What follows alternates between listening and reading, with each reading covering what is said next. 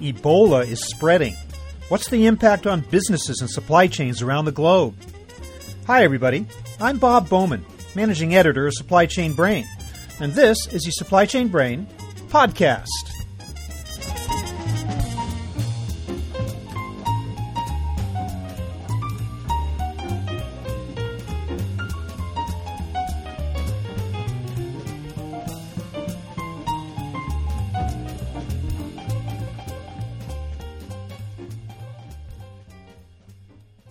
The Ebola virus is raging in at least three African countries and has recently made appearances in the U.S. as well. In response, we've seen the implementation of some travel restrictions and the designation of five U.S. airports as screening sites for foreign visitors who are at risk of carrying the disease. At the same time, we're confronted with a number of unanswered questions about the virus and its ability to spread within supposedly secure populations.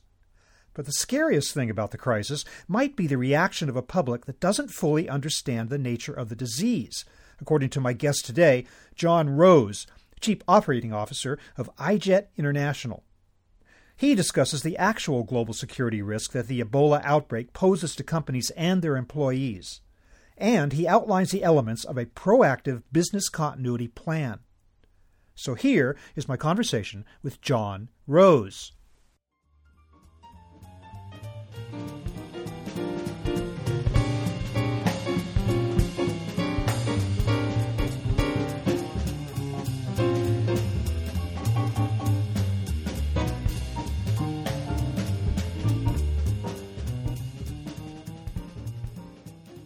John Rose, welcome to the program.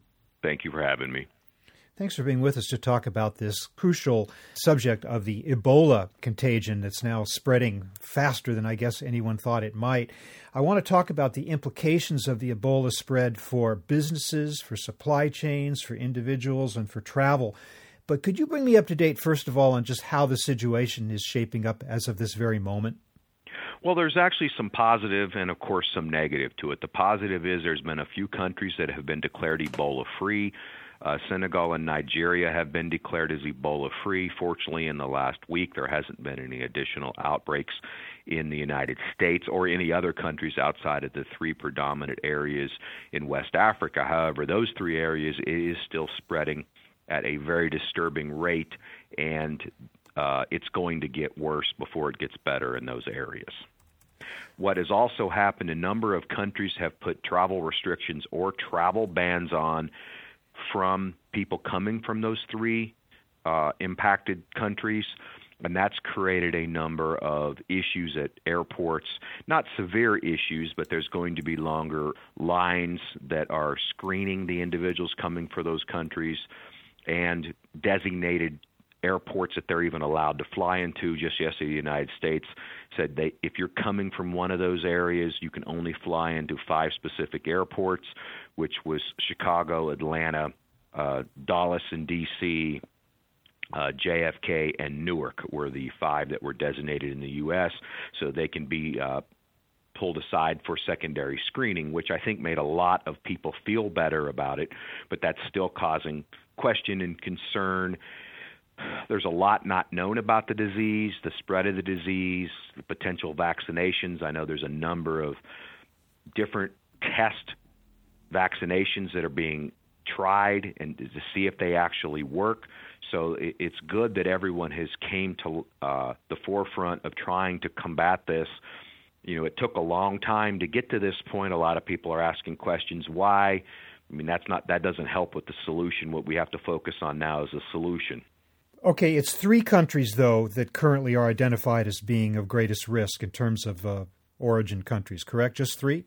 That's correct, because with Nigeria and, and Senegal being declared Ebola free, you know, it's Sierra Leone, it's Liberia, and it's Guinea. And it's especially Sierra Leone and Liberia are the ones that get most of the press because that's where it's growing at an exponential rate. And of course, the fatality rate is so high.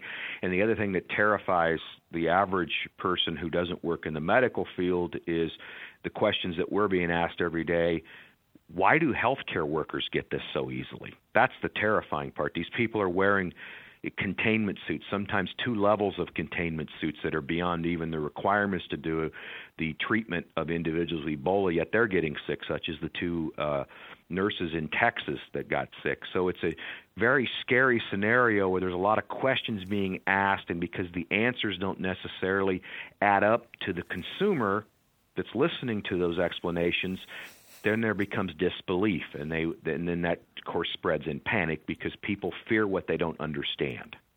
In, in addition to which, they often overreact to stories like this. And I'm wondering, does that not lead people to be concerned? You mentioned just the three countries, but is there not a public perception to some degree that any flight from Africa, from any African country, is at risk? Well, absolutely, that's there because you've had some very high figures political aspirational types and I won't mention names but they've came out on national television and said that exact statement. So of course it spreads fear. Uh, I have been and iJet has been spreading the word about Ebola for a considerable period of time. I mean, there was people I talked to more than a year ago before this outbreak happened that said, "What's your biggest fear?" And I said, "A highly lethal infectious disease like Ebola and I'm not scared of getting the disease. I'm scared of the reaction to the disease and what that could mean from a global security implication standpoint, whether it's underreaction or overreaction to the point. That's what scares me. And it's like there's a lot of Hollywood movies about scary zombie things and, and, and silliness like this. But at the heart of some of the better written ones, it's not about the actual apocalypse. It's about the human reaction to the scenario is what makes it actually scary. And I think we have seen this when, you know, when it was said in June that it won't get into the United States.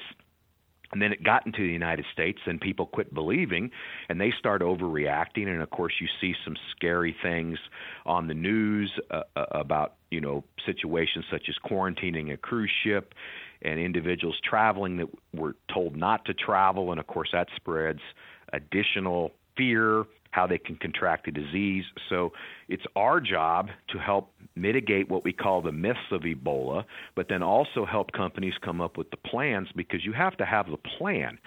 Whether you think you can get Ebola or not is not the real heart of the situation can Ebola impact your operation? And that means your business travelers, your supply chain, even your facilities. I mean, if you're in an area, if you were in Dallas or Cleveland last week, you were very fearful that they could actually close down an entire area in quarantine. What does that mean? And what are your action plans? What's your pandemic plan? What's your business continuity plans? And that's the questions companies are asking that are far more relevant to the situation. So it's the public response to the disease, justified or not, that causes iJet to say that the virus is a greater cause of concern for global security than ISIS, right? Well, yes, it's that reaction because you've got situations happening at home. Uh, ISIS is definitely a global threat but it's a threat to a very specific region with obviously the potential for terror acts outside of it. That's given, but that you know any terror act can happen anywhere, but they can be very isolated, very small. Most people, even the horrible accident that I mean incident went went down in Canada yesterday, most Americans do not go to work with any type of fear of ISIS. They're scared of ISIS gaining control in certain parts of the Middle East, but no one's going to work today, even with what happened in Canada. And there's no connection to ISIS yet that I have seen in an official uh, communication, so I don't want to draw that connection. But they do know it was uh, an individual who had a beef with the Canadian government fighting against ISIS. But the average worker does not go into work fearing that. The average worker was questioning the fear of getting Ebola after it tested positive in Texas. And then it tested positive for a second person in Texas. And that individual traveled that was potentially contagious at that time. Now, there's no proof that they've infected anybody, but the fear hit. So as soon as that fear hit, that's what gets us to the point of saying this is a, a more real threat to your operation. Most companies are not drawing up business contingency plans around ISIS unless they do business in very specific regions of the world. But because of Ebola, they have to have a business contingency plan for anywhere. Because what happens if the Frankfurt airport completely shuts down and quarantines? Likely, no. Possibility? Absolutely. What if a passenger comes in that's Ebola positive and they want to make sure they they lock it down? And I just use Frankfurt as a as a random example. That could be Newark, that could be, be Tokyo, anywhere in the world that a situation could happen and do you have a plan to mitigate around that? Or if a, what if a port's closed? Because again you have a threat of a positive test or a positive test so shipping can't go out for a period of time. What are your contingency plans to move to the next port? Well most companies have some sort of plan.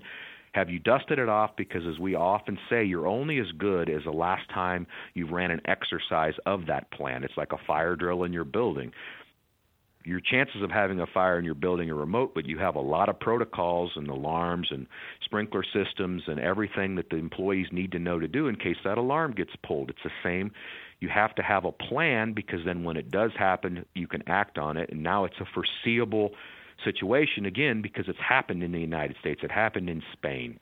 It's gotten into random areas like Nigeria and uh, Dakar where an individual came in with the disease. Obviously, they locked it down. In case of Nigeria, I think it's a pretty good example of how a large economy, because they're the largest economy in Africa, was able to put in some pretty strict measures, you know, military escorts, closing down of areas, and they controlled the disease in a very populated country. So I think they deserve some kudos about how they interacted with the international community and locked it down.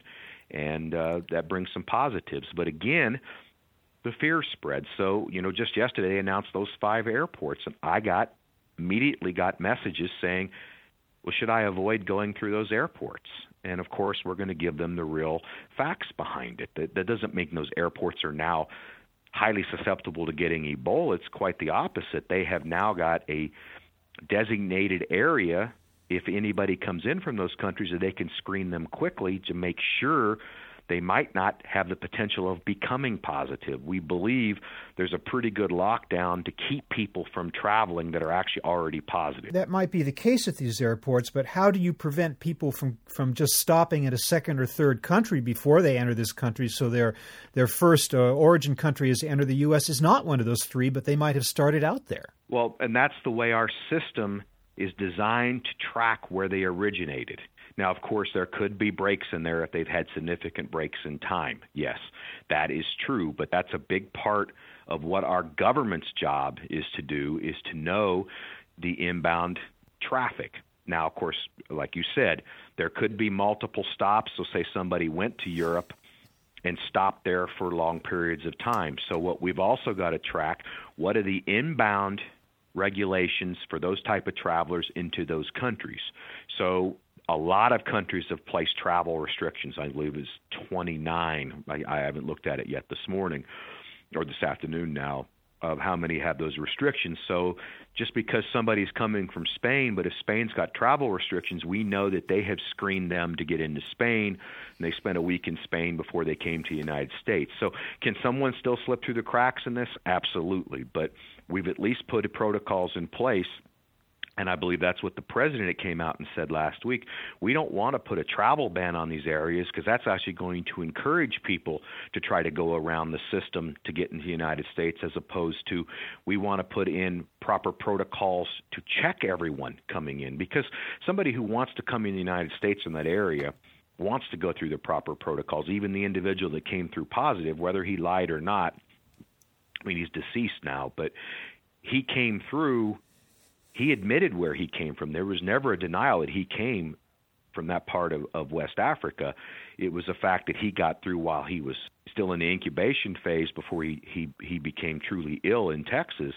But we want people to openly disclose. So what the president did had a very specific reason behind it. Whether you agree or disagree is that's not our point. Our point is to acknowledge what is in place and will those measures help. We believe they will help, but that still doesn't necessarily completely eliminate the risk, as you just said. What if someone come in, came in through another area that creates a, a definite problem? Uh, you know, there's all kinds of other situations, especially with ports, ships. I mean, that's one of the big fears after what happened with Carnival. People were starting to ask, well, what about? We're always hearing about refugees on ships going from Africa to Europe. We got a lot of questions about that. How are those type of ships being quarantined because they don't have any type of of situation for the outbound and you know we tried to explain a lot of that because you know they're not coming from those areas in West Africa but people are asking the questions well what if they traveled through within Africa to get to these? And and, and they're legitimate questions that have to be asked. So if we go toward the direction of coming up with good contingency plans. I want to ask you first, though, in terms of the response of businesses and the response to the public in general, have we learned any lesson lessons from previous pandemics or epidemics? Any of the various flu epidemics that have come down in the years past, or cholera, or whatever? Have they taught us anything? Well, I think they taught us a lot. I think what's awful is very little of it was actually implemented. I've seen some of the very detailed pandemic plans around some of the recent flu scares. H1N9 was the most uh, notable one, where people, there were professionals going into companies and saying it's not unrealistic 60% of your workforce could call in sick. Do you have a plan? Because I assume you can't operate normally with 60% of your people gone. Companies looked at this for a little while, but it never came to fruition, so they kind of ignored it. And what has happened is sometimes you need something of this magnitude of fear to help companies create real plans. You know, the horrific events of 9 11 forced a lot of institutions to come up with real plans. And it's horribly unfortunate that you need a catastrophic event to happen to slap some people into place, but that's what happens. And this is a good example. I mean, SARS was not all that different. Now the difference was SARS. I mean, from the severity of the disease, the quick it was actually spread easier than Ebola by a lot, but how quickly it was locked down and stamped out.